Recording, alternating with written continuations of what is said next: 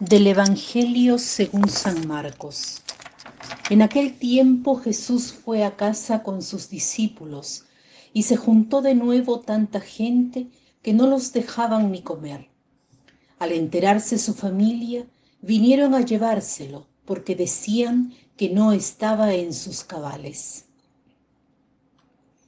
Este pasaje del Evangelio me impresiona porque a pesar de ser muy breve, está lleno de puntos de reflexión.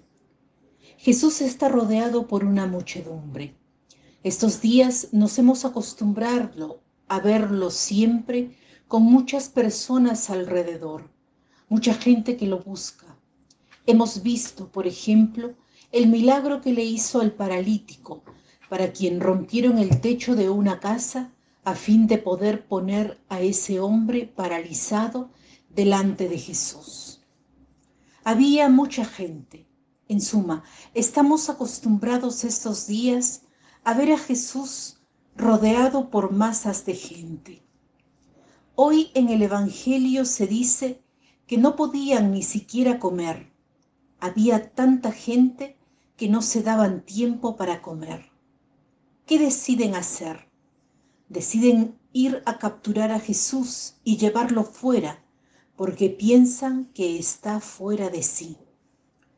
Dice el Evangelio que ellos decían que estaba fuera de sí.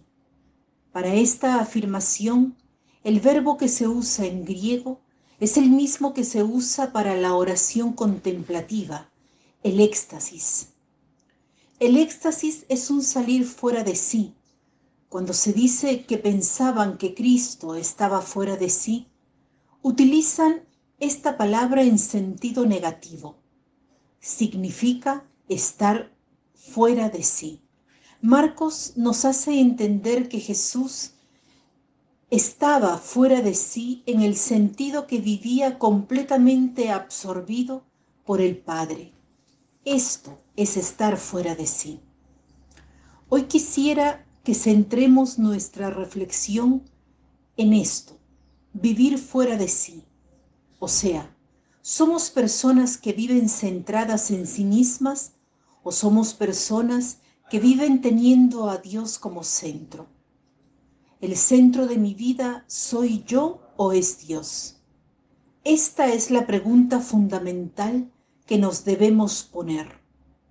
¿Cómo hacemos para saber si estamos centrados en nosotros o si estamos centrados en Dios? Es muy sencillo. Basta ver las actitudes que asumimos en la vida ordinaria. La persona que está centrada en sí misma, ¿qué hace? Frecuentemente habla de sí, de sus logros, también de sus fracasos, pero siempre habla de sí, lo que siente, lo que prueba, lo que ha visto, lo que ha sufrido, las ofensas que ha recibido. Habla continuamente de sí y no deja espacio para intervenir. No te pregunta cómo estás, no se preocupa si sus argumentos pueden o no ser de tu interés. Toma decisiones sin calcular las consecuencias para los otros. Toma las decisiones como son mejor para ella. Una persona centrada en sí misma manipula a los otros para lograr sus objetivos. No tiene consideración por cómo piensan los demás. No acepta críticas, feedbacks. No desea saber nada porque considera que ella sabe más. Siempre busca elogios, felicitaciones, los otros son siempre la competencia, los enemigos. Este es un cuadro no completo ni exhaustivo de la persona centrada en sí. Son indicaciones que podemos encontrar y si las encontramos en nosotros, quiere decir que estamos centrados en nosotros mismos. La persona que vive centrada en Dios está sanamente fuera de sí. Es la persona que habla poco de sí, escucha mucho, no cree que sepa las cosas mejor que los otros. Las decisiones las toma teniendo consideración de las personas a las cuales está ligada. Ve a las otras personas como posibles colaboradores, no como enemigos.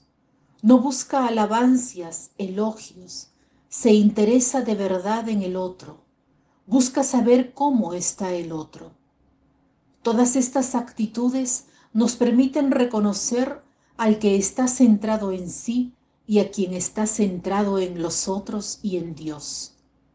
Hagamos hoy el propósito de ver qué actitudes podemos corregir, pensando que los corregimos si tenemos un verdadero éxtasis, si salimos de nosotros a través de la contemplación.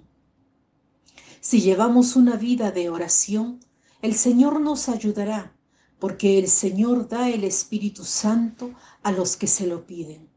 Si le pedimos este don al Señor, el Señor nos lo da y el Espíritu Santo nos enseñará todo, nos informará.